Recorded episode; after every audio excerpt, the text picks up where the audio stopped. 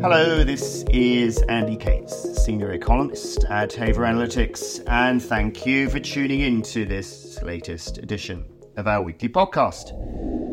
So, financial markets have been much more unsettled um, in recent weeks, um, largely thanks to a tighter for longer narrative from the US Fed and a further steep climb in US Treasury yields.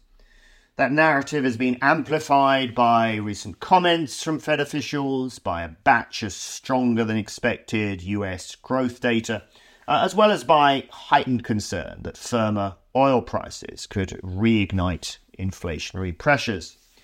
It's noteworthy as well, however, that upward pressure on US yields has generated spillovers into other major bond markets, uh, and that's notwithstanding disappointing data from Europe and China uh, and a much more data dependent approach from the ECB and the Bank of England toward their monetary policy decisions.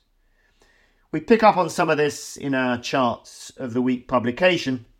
I wanted, though, in particular this week, just to home in on two of those charts um, in today's podcast, and specifically those that pertain to the outlook for the US. Many folks are scratching their heads at present about why the US economy has remained resilient in recent months, even as the Fed has tightened monetary policy very aggressively.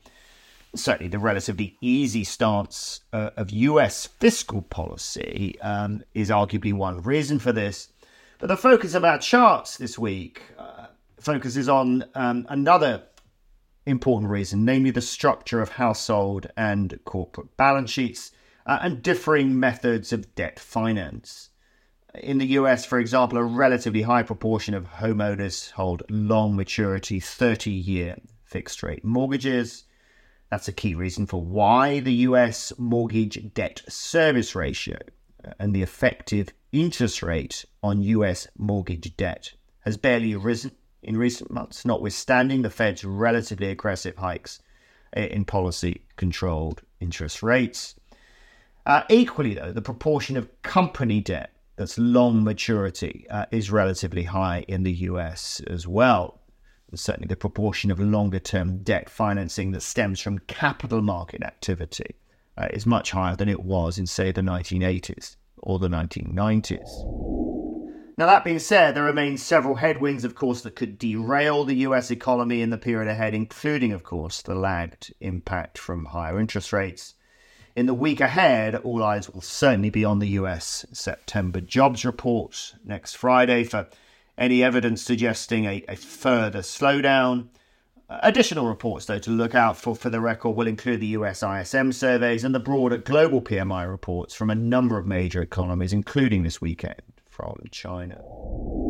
As for central banks, the Asian time zone is where all the action takes place next week with the Reserve Bank of Australia, the Reserve Bank of New Zealand, and the Reserve Bank of India, all due to decide on monetary policy, but with unchanged policy rates universally expected.